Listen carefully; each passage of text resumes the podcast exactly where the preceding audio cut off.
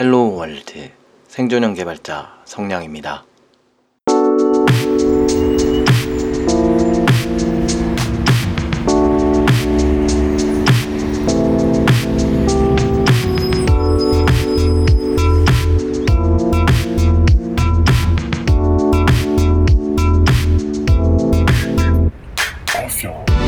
반갑습니다. 성량의 불친절한 코딩 이야기 14회 방송입니다. 이번 방송이 나가는 시점이 2021년 1월 둘째 주, 셋째 주 정도인데요. 엄청 춥지 않습니까? 2년 만에 한강이 얼어붙었다고도 하고요. 서울은 35년 만에 가장 추운 날씨였다고도 합니다. 외국에서는 한파로 사망자도 많이 나왔다고 하네요. 저도 이번 주는 사정이 있어서 주말에 사무실에 갔는데요. 휴일이라서 건물 전체 난방이 안 되니까 제가 사무실에서 개인적으로 쓰는 전기 히터를 틀어놔도 엄청 춥더라고요. 주말에 이게 무슨 짓인가 싶기도 하고. 저는 원래 여름보다 겨울을 더 좋아하기는 한데 뭐든 너무 극단적이면 별로인 것 같아요. 뉴스나 기사를 보니까 코로나 확진자는 조금씩 줄어들고 있는 것 같네요. 다행입니다. 그래도 뭐 계속 조심을 해야죠. 이제 마스크는 그냥 습관이 돼버린 것 같아요. 처음엔 해야 하는가 보다 하라고 하니까 해야겠다 이런 식으로 일단 했던 건데 지금은 안 가지고 다니는 상황 자체를 생각할 수 없는 그거랄까 그냥 습관이 이미 돼버린 것 같아요. 이전 에피소드에서는 전문대를 졸업하신 전문학사를 취득하신 분들이 프로그래머로 진입하려고 할 때 생각해 보아야 할 것들에 대해 이야기하면서 기술적인 부분의 선택과 관련된 토픽으로 이야기를 진행하고 있었는데요. 그때 언급드렸던 인공지능 관련해서 최근에 꽤 시끄러운 기사들이 있더라고요. 청취자분들도 들어보셨을 것 같은데요. 이루다라고요. open domain conversation AI, 즉 열린 주제 대화형 인공지능 쪽인데요. 뭐 간단히 얘기하자면 그냥 아무 주제로나 이야기할 수 있는 챗봇인 겁니다. 기사로 엄청 때리고 있어서 아 이걸 이야기를 한번 해볼까? 챗봇이나 대화 인공지능이면 저도 살짝 좀 발을 담궜던 분야기도 하고요. 그래서 한참 고민하다가 에, 일단 본래 에피소드 이야기부터 하기로 했습니다. 좀 더 지켜보고요. 이슈가 되고 있는 내용들이 정리가 돼서 기회가 된다면 한번 다뤄보겠습니다. 일단 노이즈 마케팅 효과는 잘 보고 있겠네 라는 느낌이 드네요. 뭐 회사에서 의도하진 않았겠죠. 그런데 저런 공개형 챗봇 그리고 20대 젊은 여성을 표방한 상태라면 솔직히 사용자들이 저런 류의 대화 시도는 당연한 거고 업계에 있는 모두가 이미 예상했을 거라고 저는 짐작합니다. 구글의 최상위 검색 단어가 늘 성과 관련되어 있다고 하잖아요.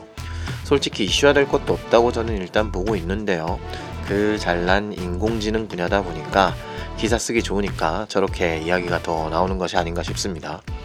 어쨌든 나중에 기회가 되면 이야기해보고 오늘은 본래 주제였던 내용인 전문대를 졸업하신 전문학사분들이 프로그래머를 고려할 때 생각해볼 만한 점들을 더 이야기해보겠습니다. 이메일로 사연과 질문을 받고 있습니다. 개발하시면서 있었던 이야기들, 우여곡절들, 억울한 이야기들, 공부나 진로에 관한 궁금점들, 회사 내에서 일어난 이야기나 고민도 좋고요. IT 업계, 프로그래밍과 코딩과 관련된 내용이라면 어떤 이야기든 누가 해주시는 이야기든 다 좋습니다. 업계 종사자분들과 나누고 싶은 경험이나 이야기, 궁금한 내용이나 고민이 있으시면 방송 혹은 에피소드 소개에 명시된 이메일을 통해 보내주시면 함께 웃고 떠들거나 같이 고민해보는 시간을 가져보겠습니다. 청취자분들의 많은 관심과 참여 부탁드립니다.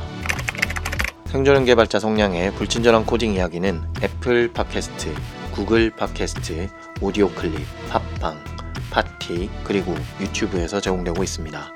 방송과 관련된 의견과 질문은 방송 플랫폼별 댓글 혹은 방송 소개에 명시된 이메일이나 트위터를 통해 보내주시면 감사하겠습니다.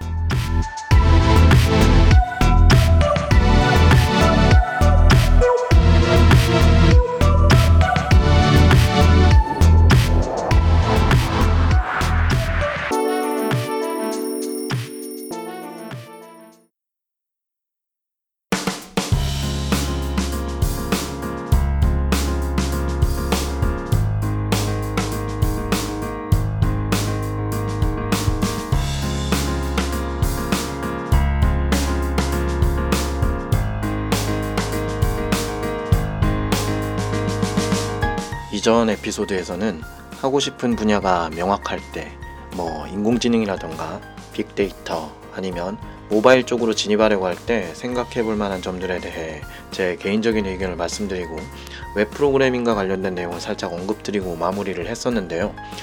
이번 에피소드에서는 나머지 이야기들을 추가로 더 다뤄보겠습니다. 이전 에피소드에서 진행하고 있었던 내용은요. 세 번째, 어떤 기술 쪽을 선택하는 게 좋을까? 이 이야기를 하고 있었고요. 그 세부적인 이야기로 웹 프로그래밍을 생각한다면 어떤 식으로 접근하는 것이 좋을까에 대한 이야기를 해보고 있었습니다. 일단 분야를 웹 프로그래밍으로 이야기한다면 꼭 이야기가 나와야 되는 게요. 웹 frontend와 웹 backend 프로그래밍 분야를 이야기해 봐야 하는데요. 에, 일단 이전 에피소드에서도 제가 살짝 지속적으로 언급드리고 있고 향후에 따로 다뤄보겠지만 처음부터 full stack 개발을 염두하고 시작하시는 것은 저는 별로 추천드리고 싶지 않습니다. 최근 들어서 full stack 개발이라는 단어를 정말 많이 사용하는데요. 여기서 말하는 full stack이라는 것은 보통 웹 full stack 개발을 의미한다고 보시면 됩니다. 웹 full stack이면 웹 서비스 전반을 혼자 다 구현할 수 있는 걸 의미하는 건데요. 웹 서비스의 개발 영역은 보통 웹 frontend와 웹 backend 프로그래밍으로 각각 구분됩니다. 웹 frontend는 인터넷을 통해 사용자가 직접 보고 소통하기 위한 화면 구성을 만드는 영역의 기술set으로 이루어지고요. 최근에는 이쪽 분야가 많이 활성화되어 있고 시장성도 좋고요. 등장하거나 잘 나가는 기술들이 trendy하기 때문에 꽤나 해볼 만한 직군입니다. 그리고 이쪽 시장이 커지면서 웹 디자이너와 웹 publisher 직군이 다소 위험해 보인다라고 이전 에피소드들에서 말씀을 드린 적이 있었죠. 웹 backend는요, 웹 frontend에서 제공하고 있는 화면을 통해서 사용자가 어떤 기능을 실행하거나 서비스를 요청할 때 그러니까 결제를 해달라고 하거나 로그인 해달라고 하거나 아니면 현재 이슈가 되고 있는 이루다의 경우는 사용자가 메시지를 보내는 것 자체도 기능 실행의 시작이나 서비스의 요청이라고 볼 수 있습니다. 이루다는 대화를 나누는 것 자체가 사용 목적이 되는 서비스니까요. 아무튼 이렇게 사용자가 원하는 어떤 형태의 기능, 서비스, 일을 제공해주고자 할 때 실제 그 일을 수행하기 위한 내용을 구현하는 영역을 웹 backend라고 보시면 됩니다. 보통 이 개념을 설명할 때 여러 가지 예시를 줄 수 있는데요. 그 중에 제가 강의할 때 가끔 써먹는 얘기를 살짝 해볼게요. 만약에 사용자가 이용할 웹 서비스를 자동차에 빗대서 이야기해보자면요. 웹 서비스를 이용하는 사용자가 있듯이 자동차는 자동차를 사용하는 운전자가 있다라고 볼 수 있습니다. 이때 웹 frontend 영역을 이야기해 보자면요. 당연히 자동차 외관을 포함하고요. 사람이 자동차를 사용하기 위해 주어지고 제어할 수 있는 모든 것들. 그러니까 문, 뒤트렁크, 핸들, 브레이크, 가속 페달, 기어 조작, 에어컨이나 점등 조작과 같은 여러 가지 버튼, 손잡이, 페달 등을 정의하고 제작하는 영역의 기술이라고 볼 수 있습니다. 즉, 사용자가 직접 보고 만지고 조작할 수 있는 영역을 구현하는 일을 하는 거죠. 웹 backend는요, 운전자가 핸들을 왼쪽으로 돌리면 자동차 바퀴를 왼쪽으로 돌려주도록 하고요. 브레이크 페달을 밟으면 차가 멈추도록, 가속 페달을 밟으면 차가 움직이도록 해주는 사용자가 어떤 명령이나 기능 수행을 원해서 어떤 행동을 취할 때 그 원하는 대로 기능이 굴러가도록 해주는 영역이라고 보시면 됩니다. 그러면 언뜻 보기에 자동차의 실제 기능을 구현해주는 영역, 그러니까 자동차의 엔진 같은 느낌이 되겠죠. 이런 일을 하는 backend 쪽이 더 멋지고 괜찮고 기술적으로 깊이 있는 업무라서 매력을 느끼는 분들도 있을 텐데요. 뭐 매력을 느끼는 건 개인의 취향 차이니까 상관없지만 사실 그런 업무들에서 뭐가 더 중요하냐, 어떤 게 더 좋으냐 이런 걸 따지는 건 무의미하다고 봅니다. 왜냐 어떤 영역에 일하고 있다고 해서 그 영역의 가장 근본적인 지식까지 다 알고 다루는 사람은 거의 없거든요. 그건 대학교 교수님들, 대학원 연구원들, 아니면 회사 연구원들이 끙끙 앓아가면서 만들어 놓은 것들이고, 회사에 있는 대다수의 월급쟁이들은 그렇게 개발되거나 발견된 기술을 어느 선까지 활용하느냐 정도의 차이밖에 없기 때문이에요. 자동차의 디자인이나 자동차의 페달, 손잡이 등을 만들기 위해서 그것을 만들기 위한 모든 재료나 물리적, 화학적 특성을 세부적으로 다 알고 있을 필요는 없기 때문입니다. 모든 자동차 엔지니어나 연구자가 엔진을 직접 설계하고 만들 수 있어야 하는 건 아니기 때문이에요. 역학이라던가 물리적인 여러 가지 기반 지식들을 가지고 엔진을 설계하는 사람들은 연구원이고 그 정도 수준이 가능한 사람들은 이전 에피소드에서 말씀드렸듯이 그 분야와 관련된 전공을 아주 깊이 있고 밀도 있는 학문 수준으로 접근해서 시작한 사람들이 많을 겁니다. 제가 프로그래밍을 공부하거나 업계에 진입하려는 분들에게 꼭 당부드리는 것 중에 하나는 우리가 스파게티나 라면을 먹고 싶다고 해서 밀가루를 만들기 위해 밀 농사부터 지을 수는 없고 그럴 필요도 없다라는 겁니다. 자신이 얼마나 시간과 경제적 상황이 허락되는지 혹은 얼마 정도의 만족도가 필요한 건지에 따라 고르면 됩니다. 그냥 간단히 한 끼를 때우려고 한다면 물을 부어서 먹던 전자레인지에 돌려서 먹는 간편식을 사 먹으면 될 거고요. 그래도 뭔가 제대로 해 먹고 싶다거나 지인에게 대접을 해야 한다면 적당선에서 재료를 구매해서 어느 정도 노력이 들어가는 음식을 할 수도 있는 거고요. 전문 요리사라던가 어떤 특별한 음식을 만들어야 한다면 재료를 직접 만들던지 아니면 좀 더 깐깐하게 재료 선정을 할 수도 있을 겁니다. 모든 지식을 다 이해하고 내가 직접 구현해서 상품화까지 하는 것은 개인의 힘으로 해 나가는 것은 사실상 현 시대에서는 불가능합니다. 1인 개발자, 1인 모바일 앱 런칭 이런 것들을 하는 모두가 누군가 잘 만들어 놓은 기술을 적당히 학습하시고 응용하면서 제작해 나가시잖아요. 그리고 IT 쪽의 여러 가지 기술들은요, 세월이 지날수록 점점 더 근본적인 내용을 깊이 있게 파지 않아도 시도해 볼 수 있는 수준까지, 즉, 과거에 비해 비교적 쉽게 기술을 사용할 수 있도록 발전합니다. 월급쟁이 수준까지 도달하는 데 들어가는 노력이 어느 정도 선까지는 점점 완화되고 있다고 보시면 돼요. 현 시대에 전공이나 학교에서 관련 공부를 하지 않아도 IT 기술 쪽에 접근이 용이해지는 것이 바로 이러한 이유 때문입니다. 물론 당연히 깊이 있게 공부를 해야 하는 분야도 존재하고 많이 있습니다. 그런데 그렇지 않은 상태에서도 접근해 볼 만한 영역도 같이 늘어나고 있다는 점을 생각해야 된다는 거죠.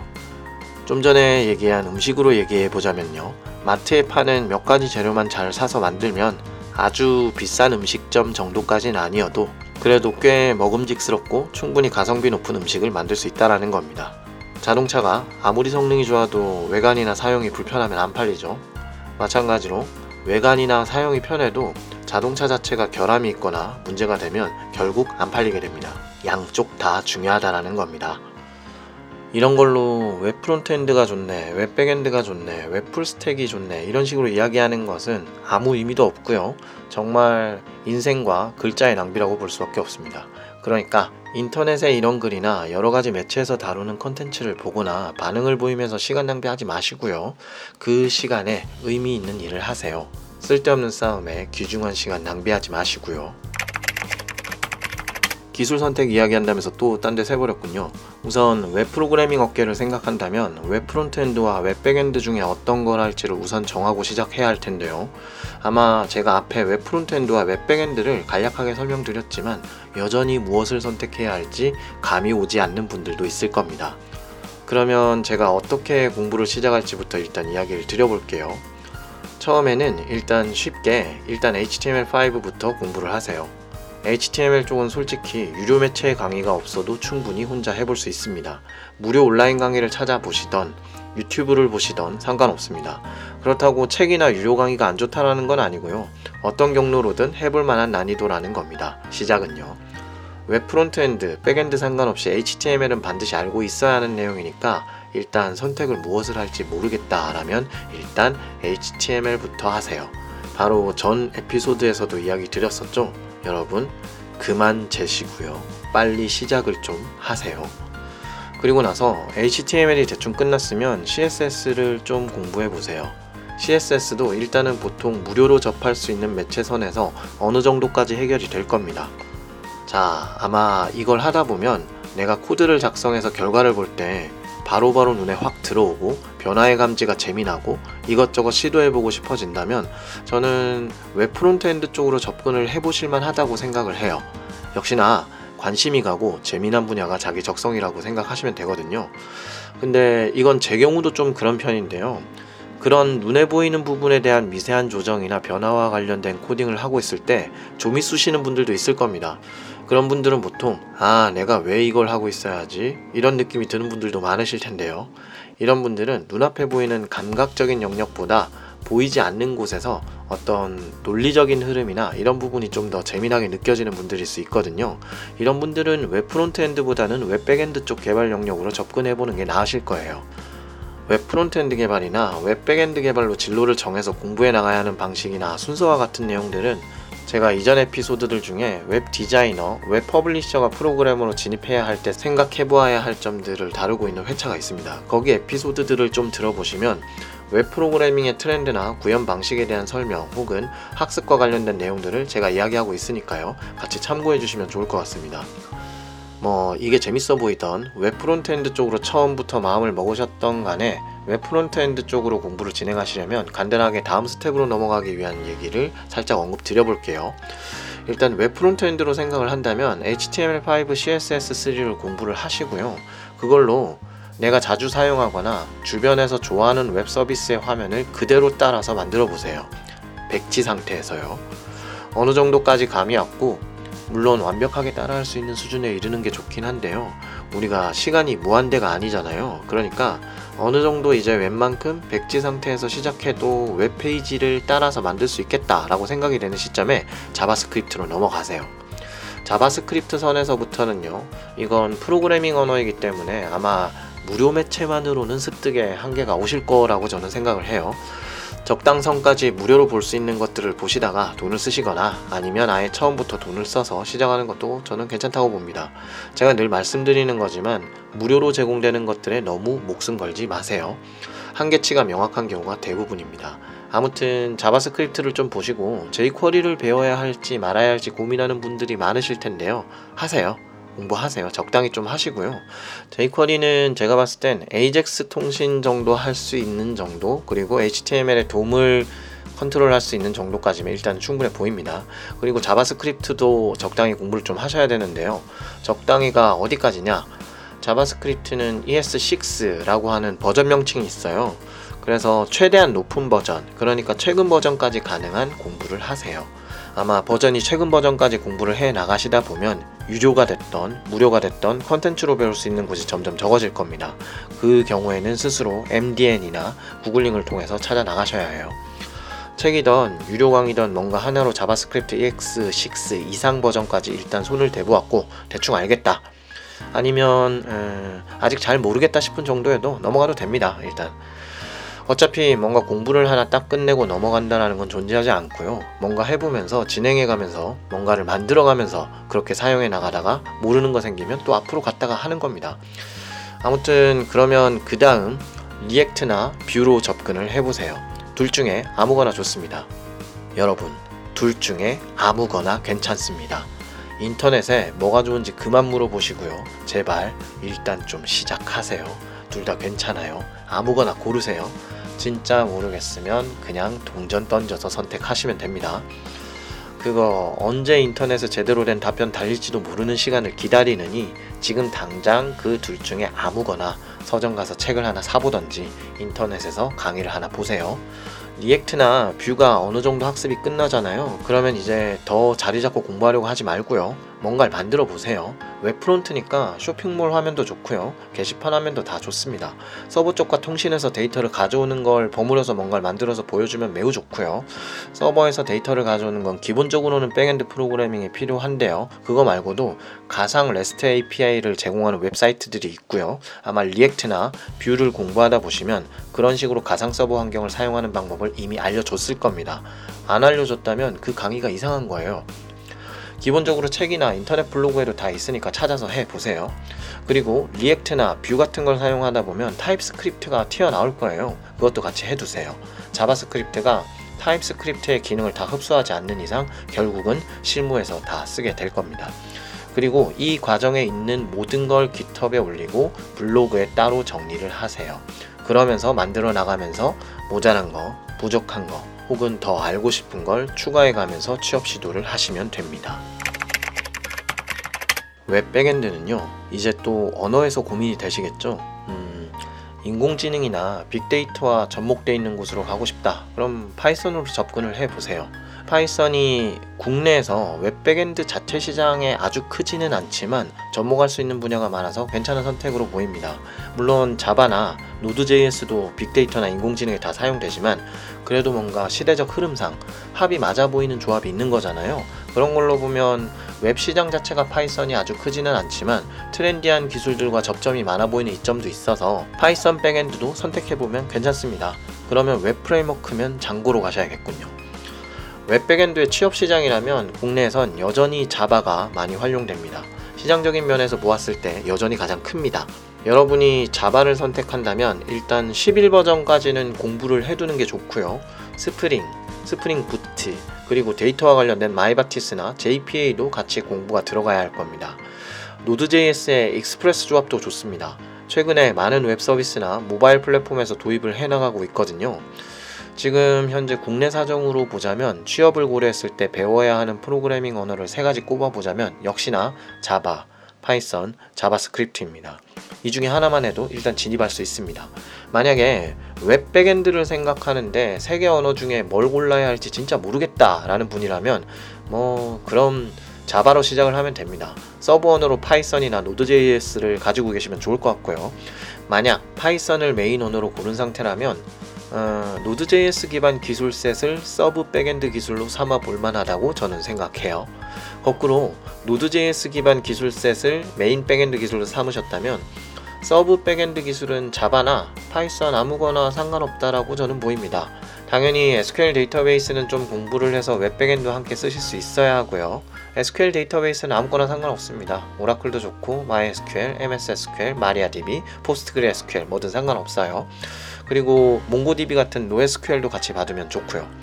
이 정도 선에서 공부할 기술이 정해졌다. 웹 backend라면 우선 고른 프로그래밍 언어를 먼저 공부하고요. 그 다음 그 프로그래밍 언어에서 나온 웹 framework로 들어가세요. 좀 전에 이야기 드린 것처럼 파이썬이면 장고, 자바면 스프링이나 스프링 부트가 될 거고요. Node.js면 일단은 Express로 보입니다. 그리고 SQL 데이터베이스로 연동을 해서 웹에서 DB를 다루셔야겠죠. 그것까지 되시면 이제 회원가입, 로그인이 되는 게시판을 하나 만들어 보세요. 글쓰기, 글 수정, 글 삭제, 목록 보기, 검색, paging 처리 등이 일단 나와야겠죠. 여러분은 웹 backend를 목표로 하고 계시니까 보이는 화면에 너무 집착하지 마시고요. 일단 실제 기능이 제대로 되는 거에 먼저 집중을 하세요. 좀 극단적으로 이야기하자면 웹 backend로 정해졌으면 CSS는 포트폴리오에 안 써도 상관없습니다. 그게 중요한 분야가 아니잖아요. 아 물론 해두면 좋기는 합니다. 근데 우선순위가 그거보다 더 높은 게 있으니까 일단 우선순위 높은 걸 먼저 접근하시는 게 좋다라는 거죠. 당연히 지금 이야기한 내용도 GitHub에 올리시고요. 블로그에 정리하면서 시도하셔야 합니다. 프로그래밍 언어나 framework 관련된 내용은 무료로 찾아볼 수 있으면 그걸로 시작해도 좋지만 역시나 결국 돈을 써야 하는 시점이 오실 거예요. 그 다음에 게시판이 어느 정도 됐다 싶으면 뭐 OAuth 2.0을 사용해서 SNS 로그인을 만들어 보셔도 좋고요. GraphQL을 써보시는 것도 좋죠. REST API 서버를 만드는 것도 좋고요. session이나 JWT를 통해서 인증 인가 처리도 좀 해보고 만들어두면 더 좋을 것 같습니다. 로그인 데이터 암호화 처리도 한번 해보시고요. 어떤 이벤트가 발생했을 때 자동으로 이메일이 발송되는 기능을 만들어 보는 것도 좋습니다. 생각해보면 굉장히 아이디어는 무궁무진해요. 그리고 지금 얘기한 하나하나를 구현을 처음 해보시는 거라면 꽤나 시간을 많이 잡아먹으실 거예요. 사용자들이 클릭하거나 방문한 페이지나 내용을 기록하고 나중에 통계를 낼 수 있게 데이터를 저장해 보는 것도 좋습니다. 어, 아마 공부하시다 보면 MSA라고 마이크로 서비스 아키텍처라는 단어가 눈에 들어오실 수도 있는데요. 일단 그거는 신경 쓰지 마시고요. 지금 하는 거에 집중해서 하시면 됩니다. MSA는 나중에 회사에 들어가서 시작해도 충분합니다. 개념만 살짝 찾아보고 알아둬도 일단 신입으로의 진입에는 문제가 전혀 없다고 저는 생각을 해요. 그리고 어느 정도 로그인과 게시판을 만들 수 있는 상황이 되면 그 다음부터는 취업 시도를 하면서 계속 공부하고 쌓아가면 됩니다. 자꾸 뭔가를 끝내고 그 다음 이거 해야 하고 이런 식으로 도전 과제를 다 끝내고 나서 취업 활동으로 움직이겠다는 생각을 버리세요. 대충 이 정도 이야기 드리면 웹 프로그래밍 쪽을 생각하시는 분들이 어떻게 방향을 잡아 나갈지에 대한 내용은 간략하게나마 된 것 같습니다. 이전 에피소드들 중에서요 웹 디자이너나 웹 publisher 쪽의 내용들도 좀 들어주시고요. 비전공자 4년제 대학생들을 위한 시리즈도 한 번씩 들어봐 주시면 흩어져 있는 이야기들을 좀 더 많이 들으실 수 있으리라 생각합니다. 그리고 이런 식으로 공부를 시도하고 준비를 해서 취업을 하는 과정은 사실 전공자나 비전공자나 다를 것이 없어요 기본적으로는 동일하게 움직인다라고 보시면 됩니다. 공부를 하기 위한 매체는 책이 됐건 국비 지원이 됐건 온라인의 유료건 무료 강의가 됐건 오프라인 강의가 됐건 어떤 방법을 써도 상관은 없습니다. 그리고 어떤 종류의 플랫폼이나 기술셋이건 여러분들이 들어가려고 하는 회사가 학력을 보지 않고 사람을 뽑으려면 분명히 코딩 테스트와 같은 채용 전형이 들어가 있을 겁니다. 그걸 같이 준비하셔야 해요. 어, 그리고 아마 이 이야기를 들으시다 보면 그래도 난 웹 frontend를 해야 할지 웹 backend를 해야 할지 어떤 게 좋은지 잘 모르겠다라고 하는 분들도 있을 수도 있거든요. 그러면 그걸 제가 정해드려 볼게요. 이런 경우는 저는 웹 frontend 쪽 개발 영역을 적극 추천합니다. 아, 여기서 웹 frontend라고 하는 건 웹 디자인이나 웹 publishing을 언급하는 건 아니에요. 이쪽은 저는 솔직히 이야기하면 다소 비추천에 가깝습니다. 현 시대에서는요. 즉 HTML, CSS, JavaScript, React나 Vue, 그리고 TypeScript로 넘어가는 이쪽을 추천하겠습니다. 왜냐? 이쪽이 시장 상황이 지금 굉장히 좋고요. 자리가 많이 생기고 있고 비교적 적은 전공 지식을 가진 상태거나 전공 지식 자체가 전무한 상태에서도 시도가 가능하고요. 급여 수준도 꽤 괜찮기 때문입니다. 그렇다고 이쪽 일이 더 쉽다라는 이야기는 아니에요. 보통 전공을 하거나 어릴 때부터 프로그래밍에 관심이 많았던 사람들은요. 대개는 frontend 쪽에 관심을 두지 않는 성향을 가진 사람이 많거든요.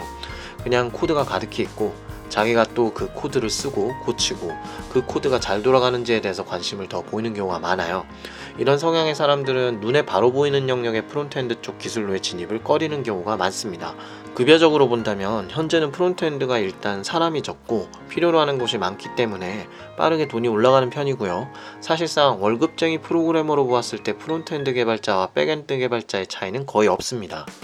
그래서 제가 지금까지 2회차에 걸쳐서 언급한 모든 기술set이나 영역에서도 도저히 못 고르겠다 싶으면 일단 웹 frontend 개발 영역으로 시도를 해보시는 게 저는 안전해 보입니다. 사실 제가 한 4, 5년 전만 해도 선택을 못하는 분들이라면 무조건 웹 backend 개발을 먼저 추천했었거든요. 근데 지금은 시대가 많이 달라져서 첫 시작에 목표를 두고 방향을 못 잡겠다라면 웹으로 시작을 하되 frontend로 시작을 하는 것이 꽤나 괜찮아 보여서 최근에 많이 추천하는 편입니다. 나중에 가면 모두가 다 똑같이 어느 정도 깊이를 요구하지만 그래도 frontend가 일단 비교적 시작할 때 필요한 기반 지식이 좀 적은 편이거든요. 그래서 이쪽으로 추천을 드리는 겁니다. 참고해 주세요. 그러면 이번에는 그 다음 이야기를 해볼게요. 네 번째, 연봉 수준은 어느 정도 될까?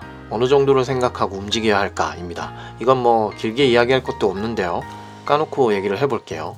여러 인터넷 매체에서 여러분들이 이런저런 회사들의 연봉 정보를 찾아보고 계실 텐데요. 여러분이 학력 전혀 상관없이 실력만으로 뽑는 곳, 그러니까 좋은 회사에 들어갈 수 있다라고 전제한다면 여러분의 신입 초봉은 4천을 넘어갈 겁니다. 5천 이상도 간혹 간혹 보이고요. 그런데 그런 아주 좋은 회사는 아니지만 여러분이 학력에 상관없이 그래도 실력으로 사람을 뽑는 문화적으로 괜찮은 회사다 싶으면 여러분의 초봉은 좀 범위가 오락가락 하긴 하는데요. 그래도 2000 후반대에서 3000 중후반대까지 넓게 포진되어 있을 겁니다. 보통 선망하는 기업 수준이 아니면 3000 중반은 못 넘기는 경우가 태반일 거예요. 만약에 여러분 실력이 그렇게 좋지 않아서 일단 취업 자체만 우선시해서 학력에 따른 차별이 있는 기업으로라도 시도를 하신다면 여러분의 초봉은 글쎄요. 아마 이건 하한선까지 이야기를 한다면 2000 초반대 정도까지도 내려갈 수 있다라고 저는 봅니다. 인터넷 여러 커뮤니티를 보면요. 그래도 신입이라도 이 정도는 받아야지 라고 이야기가 굉장히 많이 나오는 편이거든요. 근데 에, 그건 제 개인적인 생각으로는 쓸데없는 의견이고요. 까놓고 이야기해서 신입으로 들어가는데 자기 실력을 증명할 수 있는 수준이고 잘 하는 사람이면 그만큼 돈을 받는 거고요. 여러분이 내세울 게 아무것도 없이 그냥 어디든 일단 들어가야겠다 싶은 상황이라면 주변에서 신입은 이 정도는 받아야 한다, 얼마는 돼야 한다 라는 걸 따질 입장은 안 된다라는 걸 명확히 인지하고 계시는 게 좋을 것 같습니다. 즉, 여러분이 준비를 잘해서 잘 들어가느냐 아니냐는 초봉부터 2천만원 가까이 차이가 날 수 있다라는 겁니다. 세전으로 치면 연봉 2천 정도의 차이면 달에 160만원 정도가 차이 나는 거네요. 아마 명시된 액수만으로 보면 최하, 최상은 거의 두 배 정도 차이 날 겁니다. 시간 낭비하고 계실 때가 아니지 않나요? 회사는 봉사단체가 아니에요. 신입에 한한 문제가 아니라 경력직으로 움직여도 여러분이 스스로의 몸값을 올려놓거나 그 가치를 증명하지 못한다면 늘 평균 이하의 급여밖에 받지 못하실 겁니다. 경력이 쌓여서 몇 억대가 됐건 아니면 이것저것 합해서 1억을 넘보는 사람들도 있는가 하면 경력이 어느 정도 쌓여서 연봉 5천도 바라보지 못하는 사람들도 숱하게 있다는 사실을 알아주시면 좋을 것 같네요. 결론적으로 여러분이 실력에 자신이 없고 일단 아무데나 취업해야 하는 수준이라면 즉 그냥 국비 지원 교육만 대충 받고 여전히 제대로 가지고 있는 것이 없다면 취업할 때 연봉 따지지 마세요. 죄송하지만 너무 건방진 생각이신 것 같네요. 2000 중반대만 돼도 감지덕지하고 가시고요. 일단 들어가서 몸값을 올릴 수 있게 최선을 다하세요. 물론 건강은 조심하셔야 되고요. 그리고 좀 해볼만하고 도전해보겠다 싶으시면 계속 좋은 데를 눈여겨보시고 다양하게 진입 시도를 하세요. 그러면 그렇게 준비하고 시도하는 동안에도 자신이 계속 커가고 몸값이 어느 정도 오를 겁니다. 개인적으로는 초봉도 중요하지만 처음 들어가는 회사의 문화라든가 윗선임도 중요해서 돈만으로 보기는 좀 무리가 있기는 해요. 러프하게 보면 2000 중후반대에서 3000 초반 수준이면 더 좋은 회사를 갈 자신이 없으면 일단 들어가시는 거 저는 추천합니다. 그 이상은 어차피 준비 잘한 분들일 테니까 굳이 이야기할 필요도 없어 보이네요. 여러분, 시간 낭비하지 마시고요. 자신의 가치는 돈으로 이야기하는 겁니다. 돈 많은 거 욕하는 사람 치고 돈 많은 사람은 없다라는 것을 기억하세요. 자, 그러면 마지막 다섯 번째. 정규직으로 계속 가는 게 좋을까? 프리랜서로 가는 게 좋을까? 이건 내용이 너무 길어질 것 같아서 제가 나중에 따로 에피소드를 할애해서 이야기할 거라서 간단하게 이야기를 드릴 건데요. 일단 정규직 프리랜서는요, 당장 1, 2년을 보시면 안 되고요. 10년 후를 보셔야 한다고 저는 생각합니다. 만약 여러분이 학력을 보지 않는 기업과 같은 좋은 기업이나 혹은 부모님들이 알만한 그룹사 대기업으로 가기를 원하신다면 프리랜서는 하지 않는 게 좋습니다. 경력 인정도 안 해주는 경우가 많고요. 최근에는 프리랜서로 일하는 분들이 있는 SI, SM 업계에 경력이 있는 것 자체가 마이너스 요소가 되는 경우가 많기 때문에 여러분의 계획이 좋은 기업으로 향해 있다면 프리랜서는 일단은 비추천입니다. 뭐 프리랜서로 시작해서 그렇게 가는 길이 전혀 없는 건 아닌데요. 그건 나중에 한번 따로 에피소드에서 다뤄보도록 하겠습니다. 보통 부모님이 알만한 그룹사들 대기업에서 경력직을 채용할 때는요 경력 5년 차부터 뽑아요. 아 전문대 졸업하신 분들도 상관없이 다 가능합니다. 제 주변 지인분들도 그렇게 경력 쌓아서 대기업 쪽으로 움직이는 분들 여럿 있으세요. 근데 이 5년 경력이 프리랜서 경력이면 마이너스 요소가 될 확률이 매우 높습니다. 그러니 만약 내가 부모님이 아실 만한 좋은 대기업에 가고 싶다면 정규직으로 5년 정도를 쌓고 시도하시는 게 좋습니다. 그리고 5년 내 회사가 아무리 많아도 3개를 넘어가면 좋지 않아요. 어, 2개 정도, 맥시멈 3개 정도가 적당해 보입니다. 너무 이지간하면 그건 그거대로 또 마이너스인 경우가 많아서요. 만약 시작은 그렇게 못했지만 언젠가는 누구나 가고 싶어 하는 대형 tech 기업, 그러니까 좋은 기업에 들어가고 싶다면 여러분은 삶을 좀 피폐하게 가지셔야 할 확률이 높습니다. 이건 경력은 상관없고요. 일단 신입 시작이 그런 기업으로 시작을 못했으니까요. 뭐 아마 대부분은 여러분 자신의 탓일 겁니다. 가정 환경적인 부분이 있으셨다면 음, 그건 안타깝지만 어쩔 수 없는 일이고요. 어쨌든 그런 식으로 진입을 하고자 한다면 여러분은 만약에 SI, SM으로 시작을 했다면 이 업계를 탈피하시는 게 좋습니다. 그리고 자체 서비스를 하는 업계로 가고 그 업계나 회사의 규모가 조금씩 큰 방향으로 이직을 한다면 플러스가 될 확률이 높습니다. 그리고 끊임없이 공부하시고 증명하시고요. 준비해서 계속 시도하셔야 합니다. 에, 제 개인적으로는 솔직히 잘 모르겠어요. 그렇게까지 해야 하는 걸까 싶기도 합니다. 내 삶의 목표와 귀중한 시간을 어떤 특정 회사에 몸담기 위해 할애하는 게 글쎄요. 이건 뭐 가치관 차이니까요. 하지만 실제로 그런 기업에 다니는 분들 보면 어, 괜찮아 보입니다. 돈도 괜찮고요. 물론 거기도 힘들어 보이는 건 마찬가지인데 다만 그래도 그런 좋은 회사들이 보면 사람에 대한 스트레스나 업무적인 불합리함에서 오는 스트레스는 꽤나 적어 보이거든요. 그건 굉장히 큰 장점입니다. 어, 선택은 자신이 하는 거니까요. 만약에 여러분이 그런 좋은 기업을 굳이 다니고 싶은 생각이 없고 좀 쉬고 싶을 때 쉬고 그럼에도 좀 현금을 땡겨서 받고 싶다면 프리랜서는 해볼 만합니다. side job 하는 것도 자유롭고요. 일단 일하는 동안에 한해서는 통장에 떨어지는 돈이 적지 않기 때문에 괜찮습니다. 물론 그 돈이 약간 허구적이고 환상적인 면이 있어서 많이들 중독성이 있긴 하지만 나쁘지 않은 선택이라고 봐요. 어떤 것에 우선순위를 두는 게 합법적인 선택이라는 전제 하에서는 다 개인 취향이고 가치관입니다. 그 누구도 욕할 수 없는 겁니다. 저처럼 벌어들이는 수입 자체가 급하거나 굳이 남들이 멋지다, 좋다라고 하는 회사에 별 뜻이 없고 월급쟁이로서 돈 적당히 잘 벌고요. 생활하는 것을 생각한다면 저는 프리랜서도 매우 좋은 선택이라고 생각합니다. 정확한 이야기들은 나중에 정규직과 프리랜서에 대한 에피소드를 이야기하면서 진행하겠지만 뭔가 대기업이나 좋은 회사에 들어가는 쪽으로 움직이는 게 좋겠다라고 생각하신다면 저는 프리랜서를 추천하지는 않습니다. 그런 회사로의 진입에 별 뜻이 없고 경제적인 상황이나 여러 가지 요건을 고려해서 일단 현금 수급에 1차적인 목적이 있다면 프리랜서도 괜찮습니다. 다만 프리랜서는 개인적으로는 최소 2, 3년 정도 회사 일을 해보고 시도하시는 게 좋지 않을까 생각해요. 역시나 자세한 건 나중에 따로 한번 다뤄보겠습니다. 그러면 대략적인 이야기는 이제 다 한 것 같고요. 내용 중간중간에 전공을 하지 않은 분들도 시도해 볼 수 있는 이야기를 드렸으니 이전 에피소드들과 함께 들어보시고 참고해 보시면 좋을 것 같습니다. 도움이 되셨으면 좋겠네요.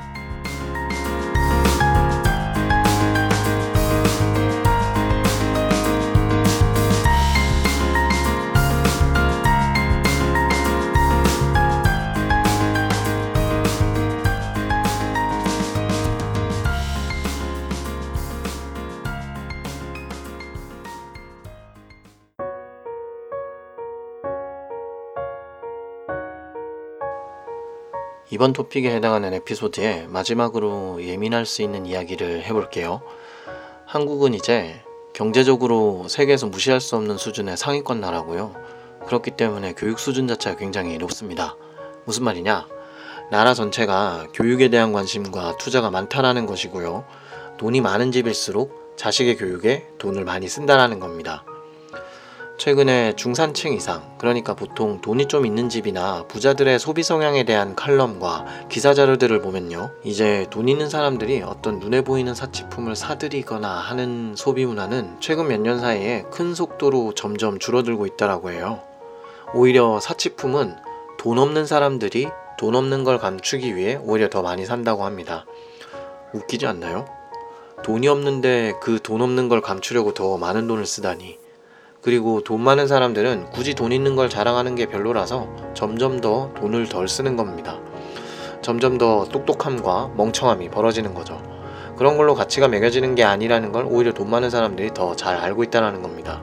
그리고 그런 소비 문화 대신에 뭔가 사회에 기여가 될 만한 소비라던가 아니면 좀 더 건강하거나 문화적으로 괜찮은 소비를 많이 하게 된다는 건데요. 자동차나 옷치장 같은 것에 일정 이상 돈을 쓰는 경우가 줄고 대신에 뭐 유기농 제품을 산다거나 기부가 포함된 소비와 같이 사회적 약자에게 도움이 될 만한 소비 문화를 가지게 된다는 거죠. 이런 것만 보면 긍정적인 면도 있는데요. 그러면 그 사람들은 기존에 사치품을 쓰던 돈이 이제 굳을 텐데 그걸 이제 어디다 돈을 쓸까요? 통계에 의하면 다 교육에 쓴대요. 100% 교육에 쓴대요. 그래서 사실 이런 경제적으로 상위권에 있는 사람들의 소비 문화가 바뀌고 있는 건요. 사실 우리 같은 서민층에게는 굉장히 무서운 얘기입니다. 왜냐? 그들의 자리가 점점 더 확고하게 굳어지는 거니까요. 그들은 이제 눈에 바로 보이는 걸로 다른 사람들과 비교하는 게 아니라 지금 현재 가지고 있는 부를 계속 대대손손 이어갈 수 있는 것으로 모든 돈을 다 투자한다라는 겁니다. 즉, 점점 더 고소득으로 올라갈 길이 막히고 있다라는 거예요. 뭐 이걸 욕할 건 아닙니다. 당연한 거예요. 더 좋아지지는 못해도 최소한 자기 자리는 보전을 해야 하니까요. 즉, 돈이 있어야 더 좋은 교육을 시킬 수 있는 거고, 결국 그 교육의 효율이 높건 낮건, 결국 어느 정도의 결과가 반드시 나올 거고요. 그 결과는 결국 돈으로 연결돼서 그게 연쇄적으로 계속 이어져 나간다라는 겁니다. 거꾸로 얘기하자면 돈이 없으니 양질의 교육을 못 시키는 거고요. 양질의 교육을 받지 못하니 저임금의 일을 할 수밖에 없는 거고 그게 또 가난의 연쇄가 계속 일어나는 겁니다. 제가 부정적인 면이 많지만 여전히 국비 지원이나 나라에서 지원하는 교육이 그래도 필요하다라고 생각하는 이유예요.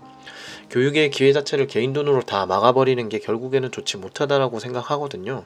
교육 수준이 전반적으로 높아지고 그런 교육 수준이 높은 사람들이 많아져야 나라가 뭘 팔아먹지 않을까 하는 겁니다. 뭐 팔 것도 없는 나라기도 하고요. 물론 질 떨어지는 교육에 대해서는 당연히 저도 반대 입장을 가집니다. 나중에 그 부분에 대해서도 따로 이야기를 한번 해볼게요. 어쨌든 모두가 그렇지는 않지만 대부분 교육의 중요성을 알고 교육에 계속 투자할 수 있는 사람들은 돈을 잘 벌고 고소득이 될 확률이 높아집니다. 교육의 중요성을 무시하고 교육에 대한 투자를 어떤 이유에서건 하지 않으면 고소득으로 도달할 확률은 계속 낮아진다고 볼 수 있습니다. 돈 없는 사람들이 애써 외면하는 것 뿐이에요. 정말 집에 돈이 없어서 대학을 가지 못한 사람들이 들어가는 회사의 수준과 실력은 거기서 거긴데 유학까지 다녀와서 시작하는 사람들이 진입하는 회사 수준 그리고 그 급여 차이를 보면요 아마 오히려 현실감이 떨어져 보이실 정도일 거예요. 제가 주니어 개발자분들이나 강의하면서 만나는 분들에 대해 이야기를 하자면요. 음, 이건 좀 예민한 이야기니까 조심스럽긴 한데요. 보통 유학 가거나 아예 생활을 미국 같은 곳에서 하는 사람들은요. 한국에 돌아와도 기본적으로 대우가 좋습니다. 그리고 그렇게 외국에 보내서 대학교든 대학원이든 보낼 수 있는 것 자체가 집에 돈이 있다라는 거고요. 물론 본인도 노력을 많이 하겠지만 그게 집안에서 support가 없으면 사실 불가능하거든요. 그리고 그 다음 그 정도 수준의 경제적 여건은 아니지만 그래도 대학 보낼 정도 돈이 있으면 공부머리가 없어도 보통 웬만한 4년제 대학은 보내는 편이거든요. 외국에 보낼 정도는 안 되지만 그래도 국내 4년제 대학 보낼 정도는 된다라는 거죠. 제가 수많은 강의와 주변 지인분들 혹은 업무를 통해서 만난 분들을 경험적으로 생각해 보면요. 전문대를 졸업하신 분들의 경우 절대적이진 않지만 보통은 앞서 말씀드린 외국 유학을 보내는 집이나 4년제 대학을 보내는 집보다 경제적 상황이 안 좋은 경우가 생각보다 많았습니다. 만약에 경제적 상황이 괜찮았고 부모님이 충분히 여러분이 원하는 대학을 보낼 수 있는 상태였는데도 여러분이 4년제가 아니라 전문대학을 다니고 계신 거라면 뭔가 큰 뜻이 있어서 명확하게 거길 가야 한다는 이유가 있지 않은 이상 죄송하지만 공부를 안 하신 것 같네요. 집에 돈이 있다라는 가정 하에서요. 집에 돈이 있고 부모님이 여력이 되셨다면 여러분이 웬만큼 공부를 안 하지 않은 이상 교육 수준 자체가 교육에 쏟는 그 투자가 얼마나 부와 많은 연결이 있는지를 물으실 리가 없다라고 저는 생각하거든요. 여유가 된다면 어떻게든 더 좋은 학교로 진학을 생각하셨을 겁니다. 즉, 무슨 말이냐? 교육의 수준과 질이 우리의 소득을 결정하고 있다는 겁니다.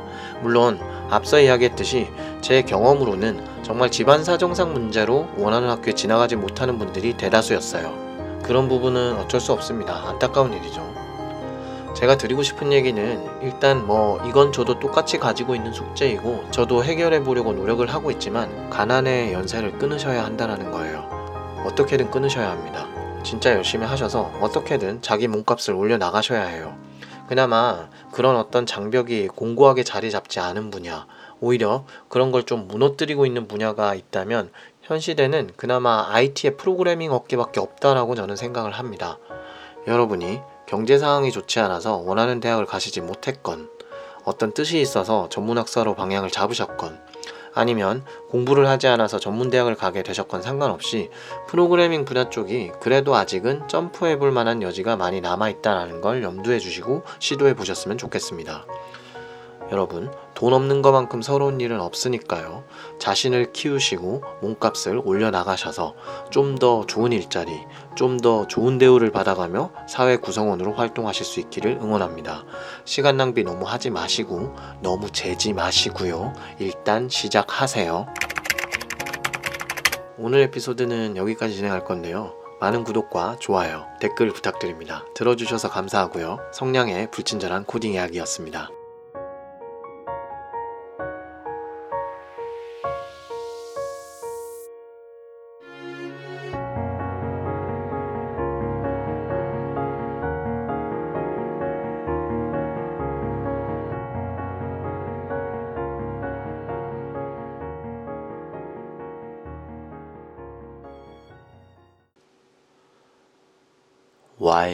True to be 점 continue 세미콜론은 매너입니다.